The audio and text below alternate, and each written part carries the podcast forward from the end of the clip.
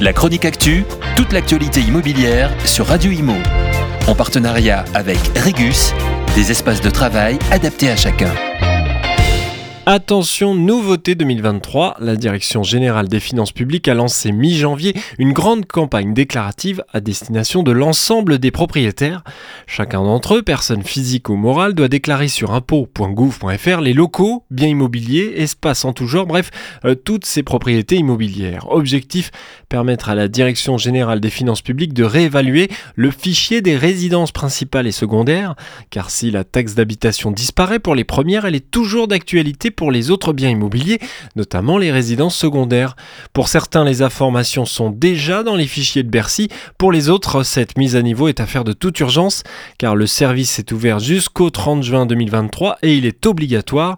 Bercy qui communique aussi sur les fausses informations qui circulent, à savoir que cette nouvelle déclaration, à faire pour les propriétaires, occupants ou non, servirait à créer un nouvel impôt.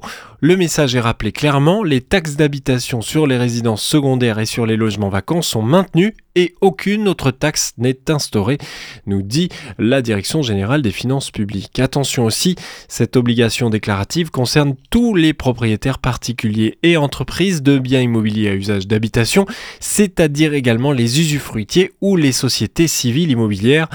Pour faire votre déclaration, rendez-vous sur impôt.gouv.fr. Pour celles et ceux qui ne souhaitent pas le faire sur Internet, le service des impôts habituel peut vous accompagner dans la démarche si vous le faites dans les délais, c'est-à-dire avant fin juin.